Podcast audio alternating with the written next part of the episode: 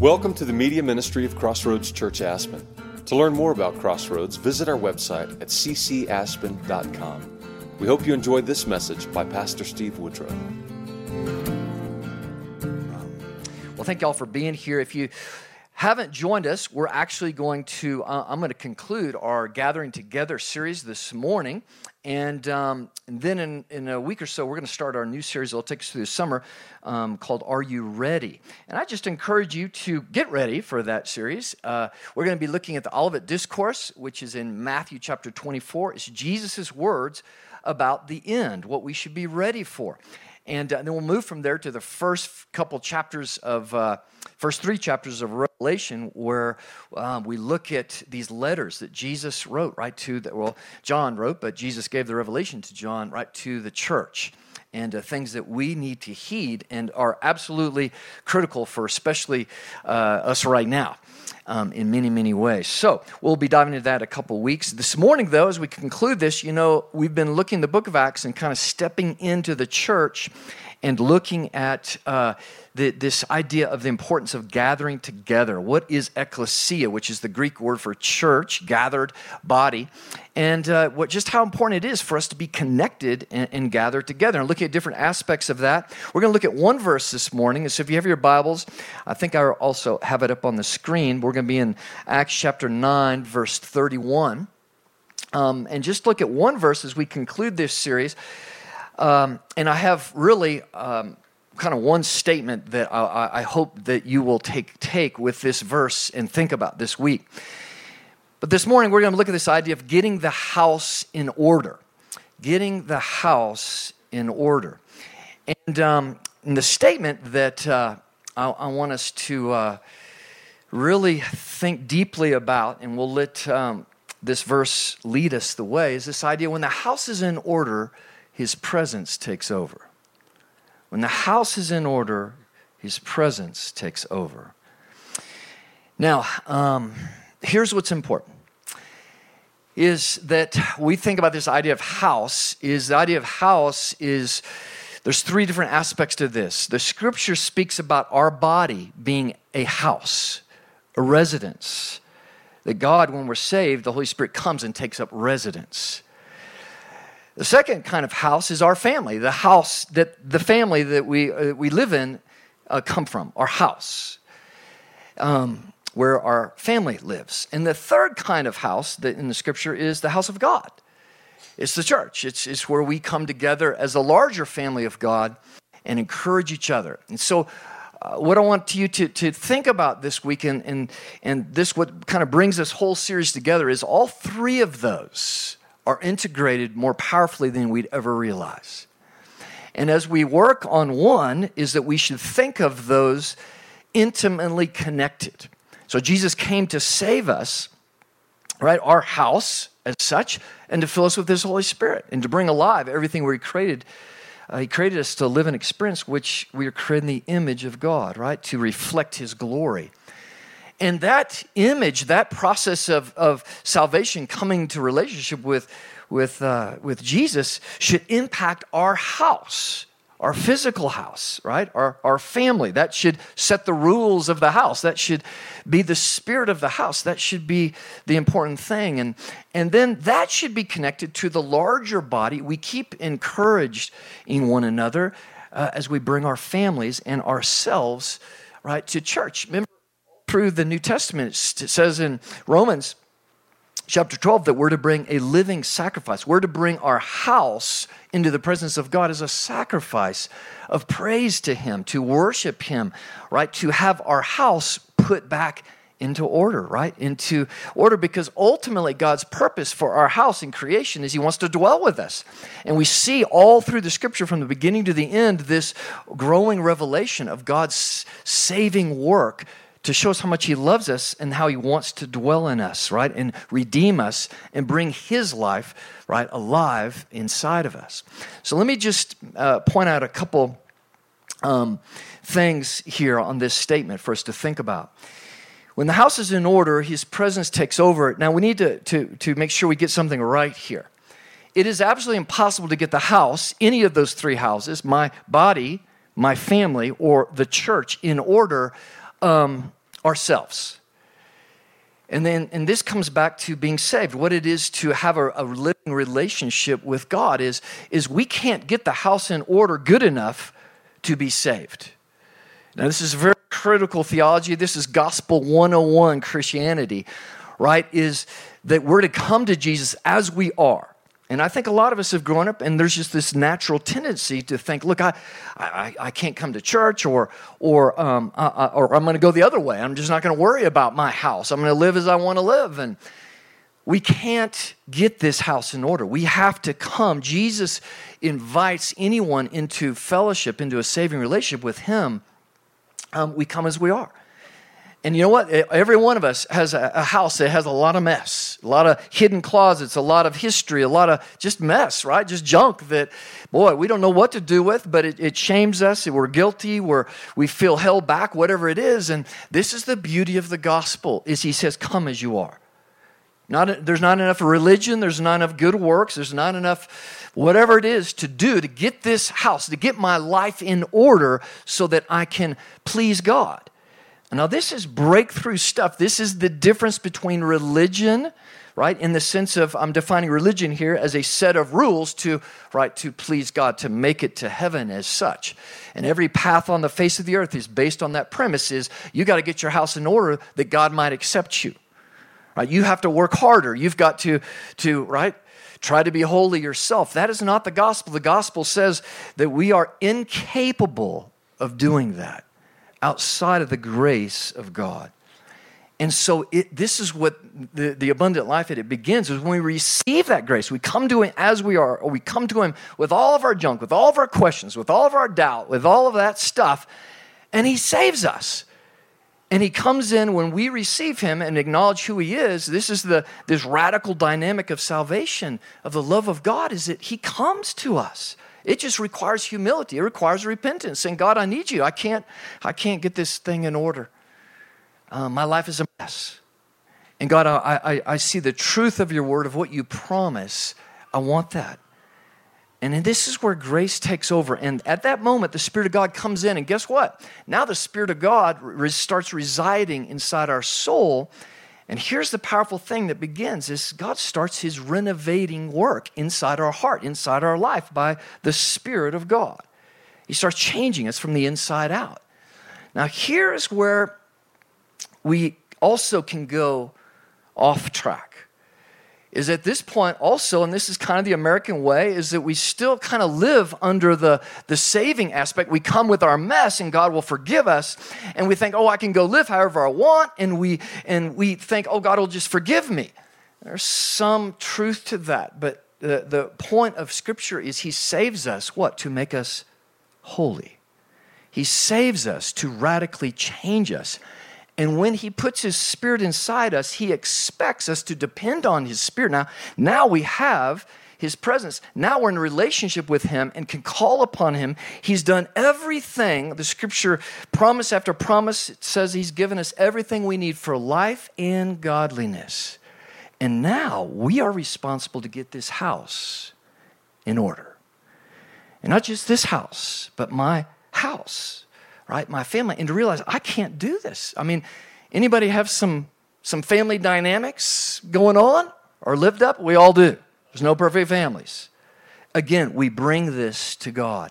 And folks, the encouragement here is, is that it takes one person in a generation, a large family, it takes one person who comes to faith and is filled with the Spirit and starts praying to be a radical change element to bring grace and power and change into a whole family structure. That's the power of the gospel, right? To change um, those things. And, and the passage we're going to look at, the background here, leading up chapter 9 as we've been through pentecost the birth of the church the radical revival tens of thousands of people coming to faith being baptized in the uh, baptismals outside of the temple courts and um, in the preaching expansion of the gospel we see a little pressure and persecution and the churches has expanded out. Philip and others have gone out with the word of god to the surrounding regions out to samaria and other places and that persecution was sparked really by one man who was saul right? Who um, it, he just he was at the the the tip of the spear on the persecution of the church, and he just ravaged. It says the church. And who do you think was number one on the prayer list for the early church? right? It was Paul.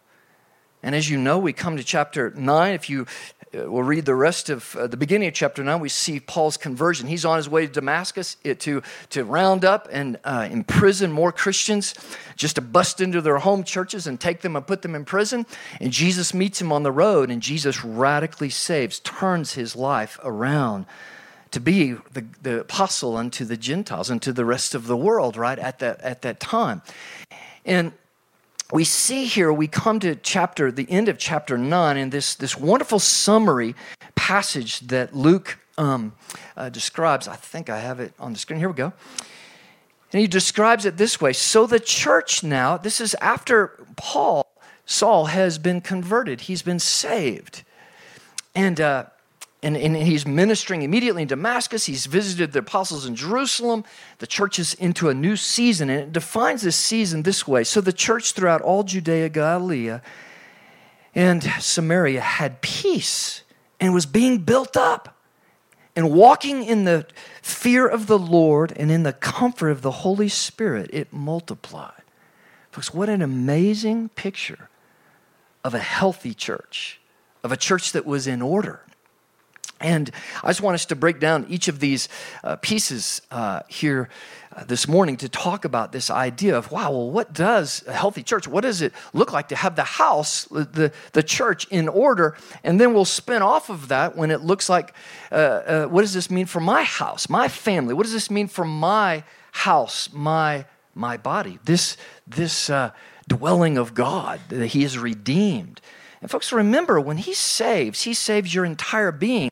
It's not just your soul, it's not just some spiritual experience. experiences. The hope of Christianity is the power over death, the resurrection of your body. He will, just like Jesus' body, your body will be resurrected. You will be made whole as God intended you to be. That is the hope of Christianity. That is the promise, right, of God to completely redeem. And He will do the same thing with this earth, is that He will take it through a time of trial and, and testing as the time comes in. All of what we're seeing here, Corona, all the rest of this stuff, these are are birth pains. And we're going to talk about this in this next series. These are signs to us wildfires, heat, whatever it might be. These are global warming, whatever you want to throw out there. These are birth pains. These should be wake up calls to the world that there is a God who is waiting on his people to turn to him. And these are all gracious endeavors to try to wake up people's souls to realize, right, that we need God. We need a Savior, and we need to look uh, and in, be in pursuit, right, of truth.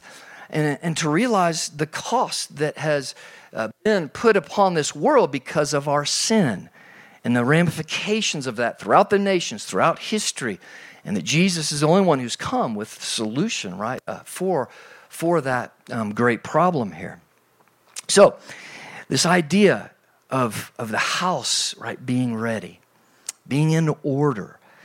And, um, and folks, just the integration of these things, and I think we don't think holistically. You have to understand, in the Bible, a biblical worldview, a Christian worldview, was holistic, everything. It wasn't compartmentalized. And folks, we have to break that down. We as Westerners think so compartmentally right? Church is just one piece of, of my life, one compartment. My spirituality is one compartment. My this over here, this over here. That is not a healthy perspective. The biblical perspective, when he saves, he saves everything and he brings integration right to everything how we think about everything and this is just a part of it how we think about uh, the house as such the body our own physical body connected to our our family body connected to the church body, and each of those impact one another. How I treat this physical body is going to have a radical impact upon my family's house.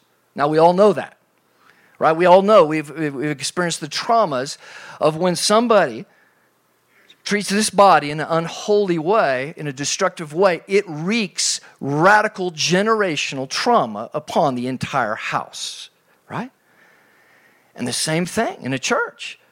Right? If a church has dysfunction in it, right, and, and brings harsh spiritual trauma into people's lives, it just, it, right, it messes up the te- messes up the wholeness, the beauty of what God wants to do. Now, here's the beautiful thing just of God's grace is with all my mess, he, I come to him as I am. He saves me, he redeems me, starts me on this journey. That I, and, and that journey, folks, cannot be whole unless it's connected to right the larger house of God, the larger family of God. Because the larger family of God should be the house that embraces me, disciples me, sets me on the course of what God has called me to do, and in turn, that should overflow to my house and my family that I live in. This is how God redeems and how He multiplies and, and brings beauty and restoration, right, to the falling world because of, uh, families are a mess, right? Um, and, and lives are a mess. And the gospel moves in redeeming those messes, bringing them back into the house of God to restore and strengthen them so that they might, right, be healthy and whole. It's part of our mission statement, right, to uh, build healthy people and families and churches. That's the first part of our mission statement. And, folks, that is just tied to the very biblical perspective of God's redeeming work. Those three are integrated the individual, the family, and the church. And they must all work right together. I can't grow and be whole and healthy and have the house in order in one area and be disconnected, fragmented right from the other areas. It all right works together. So, let's dive in on this in this idea of hey, when the house is in order, God's presence takes over. Now we've talked about the first part of that, when the house is in order. And again, only God can save us and start that process. That's where we begin. But once He saves us, once we know Jesus, and once we start growing in His Word, we call upon Him and His power, right, to take hold of these promises in our life. That's spiritual growth. That takes effort, it takes great zeal and discipline and effort to do that. Not earning, not earning His grace and His salvation, but effort is the result of grace. And unfortunately, we've lived under a cheap grace that just continues this idea, right? That, oh, God's gonna, I don't have to put forth any effort. No, because of the great love of God, how much effort should we give because of what Jesus has done for me? Right? There's no limit right? As we see in the scripture, why Paul says to live as Christ. In other words, I, I, every all I have, God, is is for you. That's where we need to get, and that's the part of spiritual growth and discipleship that we all right need to be a, a part of. But this idea of, man, when the house is in order, His presence takes over. What do we mean by that? Where we see that in Scripture. Now, I don't have time to go back from the old, all the, the entirety of Scripture, but I just challenge you to test that. Go back to the Old Testament when did the glory and the presence of God hit the tabernacle, right, in, in, with Moses and the children of Israel? When did it hit Solomon's temple? It didn't come, the presence of God did not hit until what? Till the house was in order to the detail of how God commanded it to be created. And that principle, folks, flows all through the Old Testament, right, and into the New Testament. It is true for a church body. When that church is in order, man, it, it, it, it is ready to host the presence of God among it in a powerful, manifest way. When, when my life is in order, and again, we're not talking about perfection here, but we're talking about one of the main things of primarily, here's what's important my heart. God, I want this house to please you. I, I, give this as a living sacrifice to you, Lord. Get this house right with you. Man, this is when the Spirit, this is when we start to experience this amazing idea of the fellowship of the Holy Spirit, right, in, inside, our, uh, uh inside our soul. All the way to the end, and we'll look at this in the next series, Revelation 3.20, and Jesus says to the church in Laodicea, the lukewarm church, right, which is, I, I think that is the primary church that defines the American church today, right? You're, you're neither hot nor cold, Jesus says. Uh-uh. You're about to be spit out. You're lukewarm. And at the end, Jesus, in his love and his mercy, he says, Look, I'm knocking at the door, church, of your house. And this can be applied to all three arenas our family's door, the door of my heart, and the door of the church. I'm knocking at that door. Who will let me in? I want, I desire, God's saying to us, I desire to come in. I want to dine with you. I want to bring the abundance of God inside your soul. I'm ready to come in there. But who's going to open the door? And this is the idea of get the house in order that his presence may take over. And it really comes down to our motive. What do we desire? Who's ruling this house? Who's ruling this house? Who's setting the tone for our physical house? Right, where, what is it? What is the motive of my, what do I want? What do I desire? What do I intend to do? Do I really want to please him? Do I really take him? Do I have faith to believe him at his word? And Lord, if you say it, I'm going to take hold of it. Help me get my house in order. I need you, God. I can't do this right without you. Okay? So when the house is in order, his presence takes over. And we could take this into Revelation to the very end right? And he calls us. There's a discipline, there's an effort he calls us to in those three arenas, right, to step into. And that's why we need each other. That's why we need the church. That's why we need to gather together to encourage. And this is what we're going to see here. It says, So the church, after all this is going on, this is just one of these little summary statements. It's a beautiful little picture of the church. And this is what we should be uh, seeking. And, and, now, this is not a, a, summary or a uh, exhaustive. There's many other things that we've looked at in the book of Acts that should define a healthy church and, and a healthy life. But this is a wonderful summary, right? And it says this so the church throughout all Judea and Galilee and Samaria. So now the church is spread out from Jerusalem. It has been obedient right, to the call that Jesus gave them to be missional, to go and share the good news. And it first defines it as it had peace, that the church had peace. And so let me just now, now, what that specifically is dealing with is the church had peace. It wasn't, they didn't have to worry about somebody knocking at the door in the middle of the night and putting the entire family, as we read about, in chains and hauling you off to prison. Now, folks, remember, many of our brothers and sisters today in China, Iraq, many other places um, uh, today, they live under that reality. But we don't.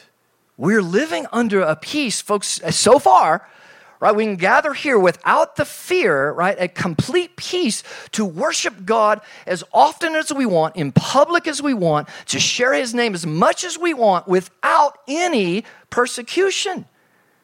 And, folks, I, I, throughout history and even right now, more are being persecuted for that than ever before. And so I think we take that for granted. Matter of fact, I know I do. That's peace. So that's specifically what this is talking about is, man, the church, there was a sense of peace.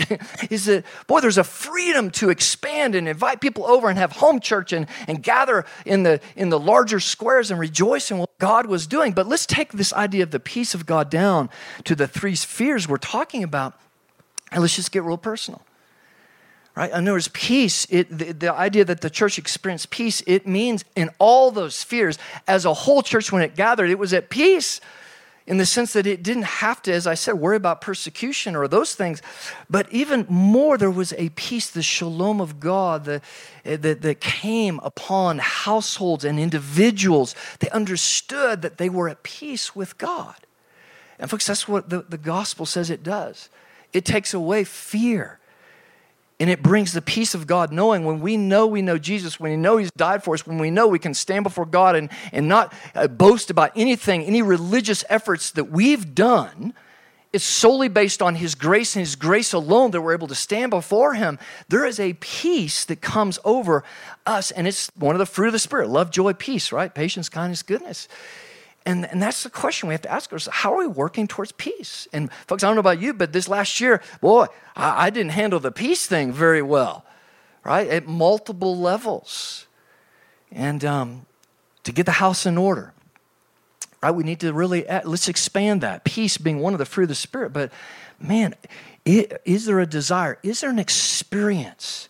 Of the fruit of the Spirit? Is there peace, genuine? And let's start with peace with God a true sense of knowing Him and trusting Him and believing in Him that He's got it all. I'm at peace with Him. No matter what happens to me, I'm at peace with Him. No matter what happens to our nation and this culture, I'm at peace with Him. And folks, once that happens individually, right, in our lives, then what happens is peace starts to move in the body. Now, let me just ask you um, anybody ever uh, had a situation in their home, in their family, where there was a lack of peace? Yeah, I, I hope. Uh, if you haven't, please, I need to talk to you, right? Um, but you know what it feels like, don't you? You know how, to, how you know. Are you with me? Do you understand what it's like in your home, in your family, where you feel like there's forces pulling you apart?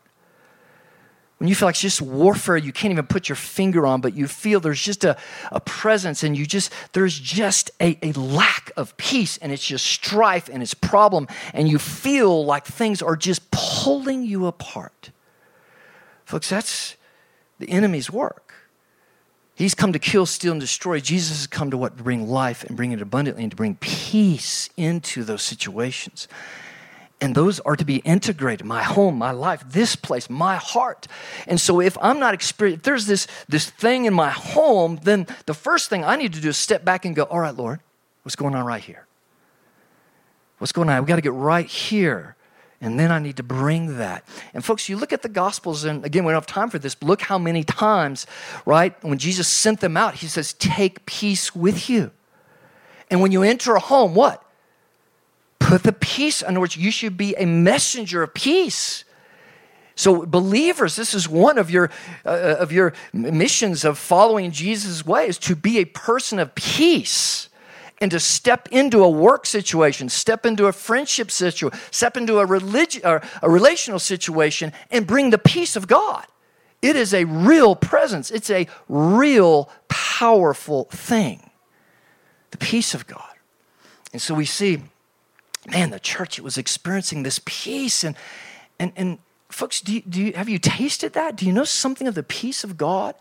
And when it just starts washing over your household, even if your household was just a mess and had been just, just ravaged with whatever is the bit, boy, have you experienced the peace in your own soul, in your own life, the peace of God.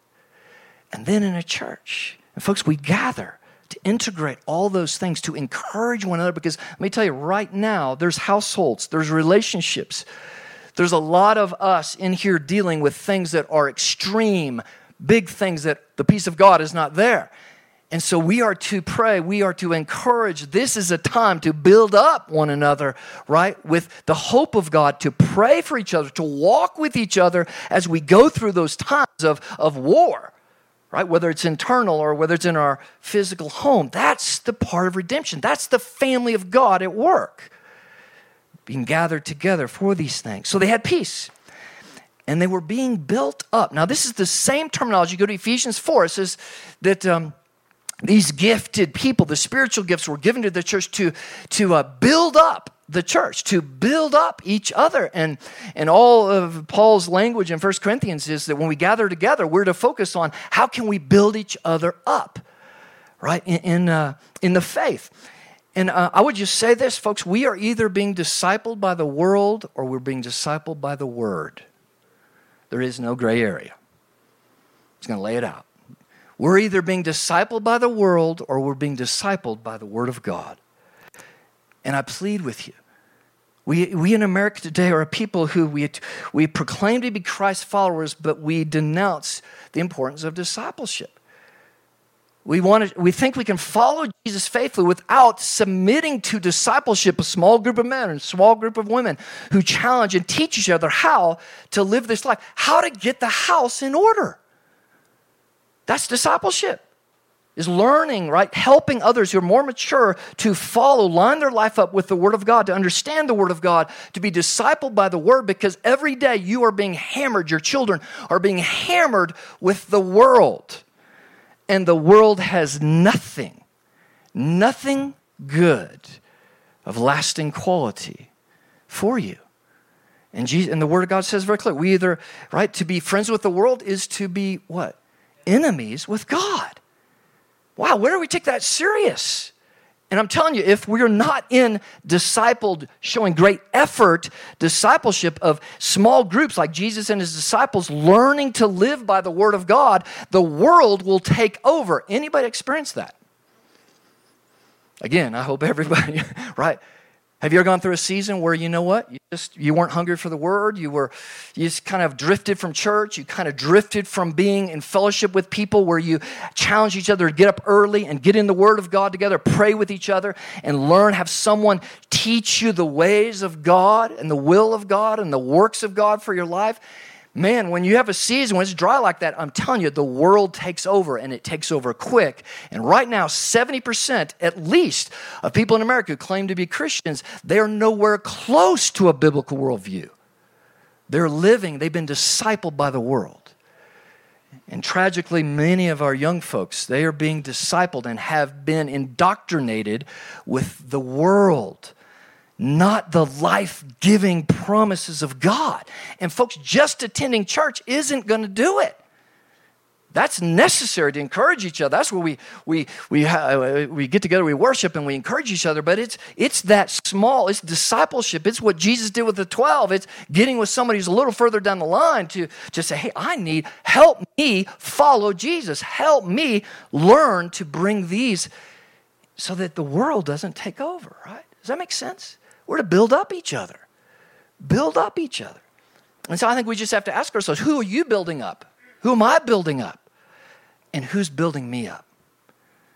Are your friendships of the quality of faith friendships where, when the time together, your faith is builded up, or is there more time actually talking about the things of the world? That's a fine line, folks. Those are the deep questions we have to right wrestle with. So they're building each other up. There was this sense of, of a hunger for God, a hunger to learn the things of God, right, over the things of the world. And it says, walking in the fear of the Lord. Wow, okay. Now I'm going to dive a little deep here. Hope you're hang with me um, on this. Uh, I think we could all agree, again, every statistic, there is very little reverence, there's very little fear of God today. I'm just going to speak in our context, in our culture. It's lost. Um, could be a lot of reasons for that, but, I, I, but the bigger issue is how do we restore that? How do you get the healthy fear of God in your life? Believe it? Yeah, all that. I, so this is what the, the, this is what we have to wrestle with is where is that sense of and and, and uh, it's even understand because a lot of people that idea the fear of the lord is it's uncomfortable isn't it? Because most people are like what? We're not to fear him. He's dad and and and but over and over again the scripture no you're to fear him. I'm to fear him. He's holy, He's perfect. He disciplines His children for their good because He wants you to be holy, He wants me to be holy like He's holy, because He wants to pour out His blessings. And so when we go sideways like the prodigal and everything, guess what? God does not sit back. When a nation goes sideways, God does not sit back and, oh, no, He brings His hard discipline into His children. He brings His wrath, His judgment into those who reject Him. And there's no way around spinning that any any different way that's consistent from the beginning, right? Because he's a holy, good God. You can't be a good God unless what? You're just. And so this idea of, the, of fear is that the church, they walked, and this word for walking is beautiful. It's the same word used for sending out, right? Uh, Philip to, into mission and, and Paul and others. It's uh, the idea of living and walking in obedience to God. And so, how do we restore a healthy fear of God? I'm not talking about a, a guilt. Remember, there's no condemnation for those in Christ Jesus, Romans 8 1. Right, there is no guilt. He's taken that, but there should be a growing sense of reverence for God, His presence. In other words, when the house is in order, His presence takes over. His presence cannot take over unless there's what? Unless the house, there's reverence for who He is unless there's a growing sense of desiring to please God more than myself or the world.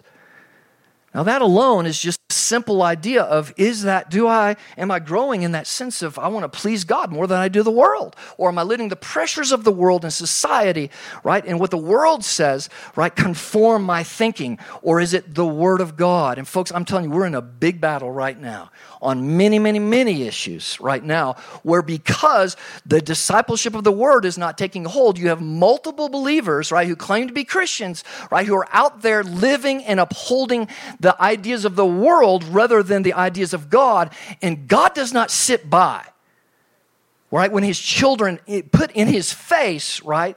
And hold to something that is an abomination, that is unholy, that is an affront to the purity and beauty of God. God does not sit around and play games with that.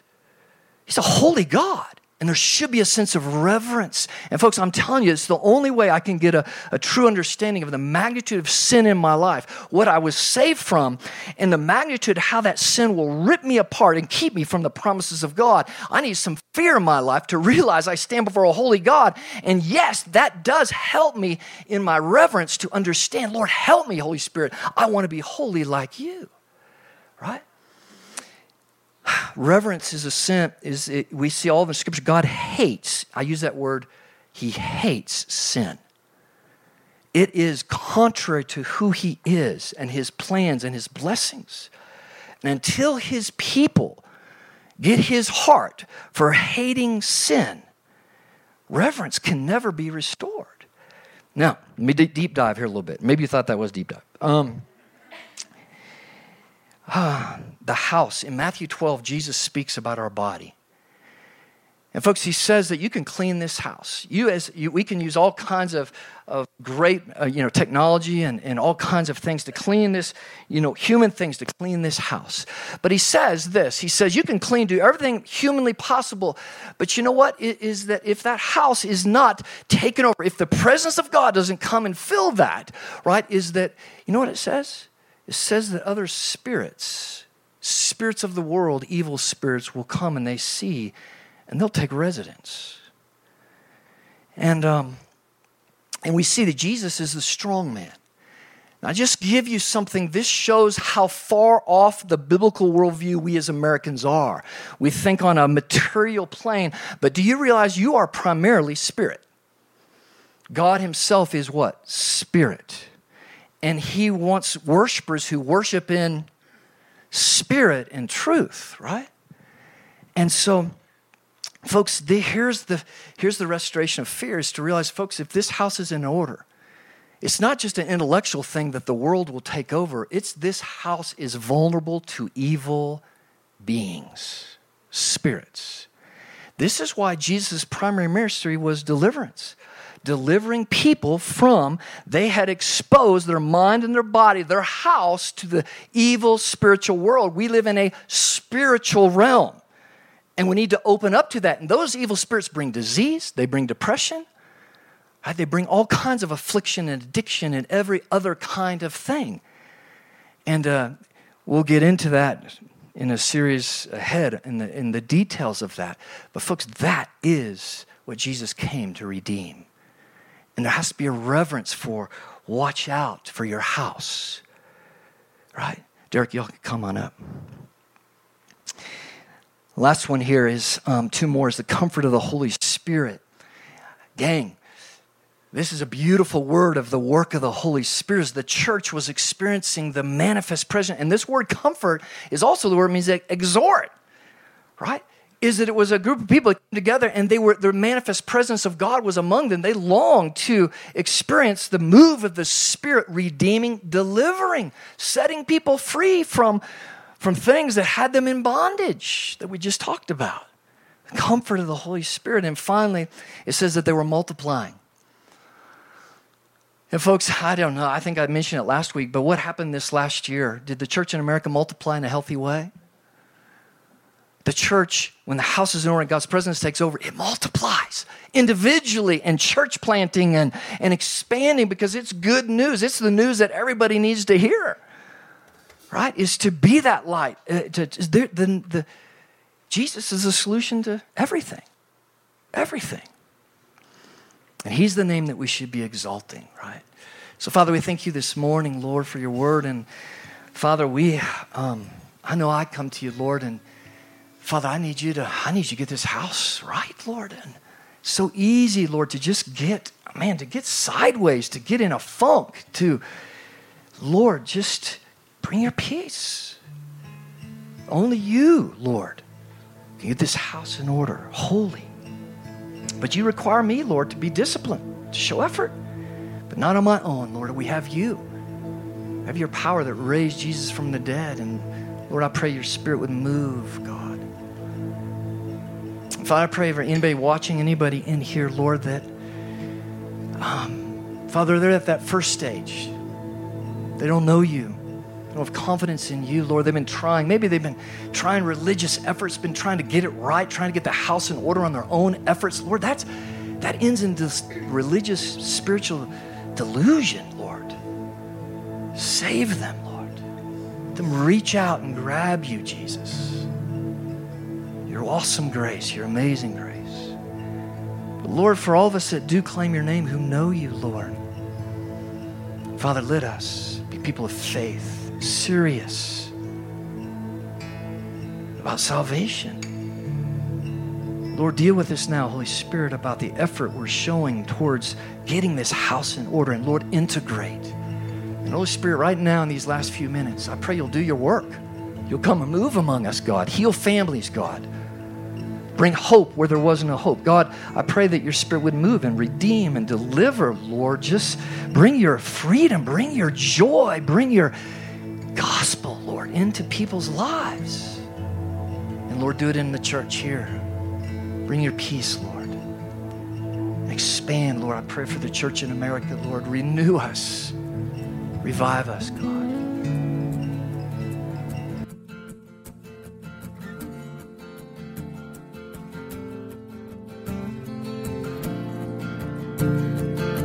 Thank you for listening to this message. To hear other messages or learn more about Crossroads Church, visit our website at ccaspen.com.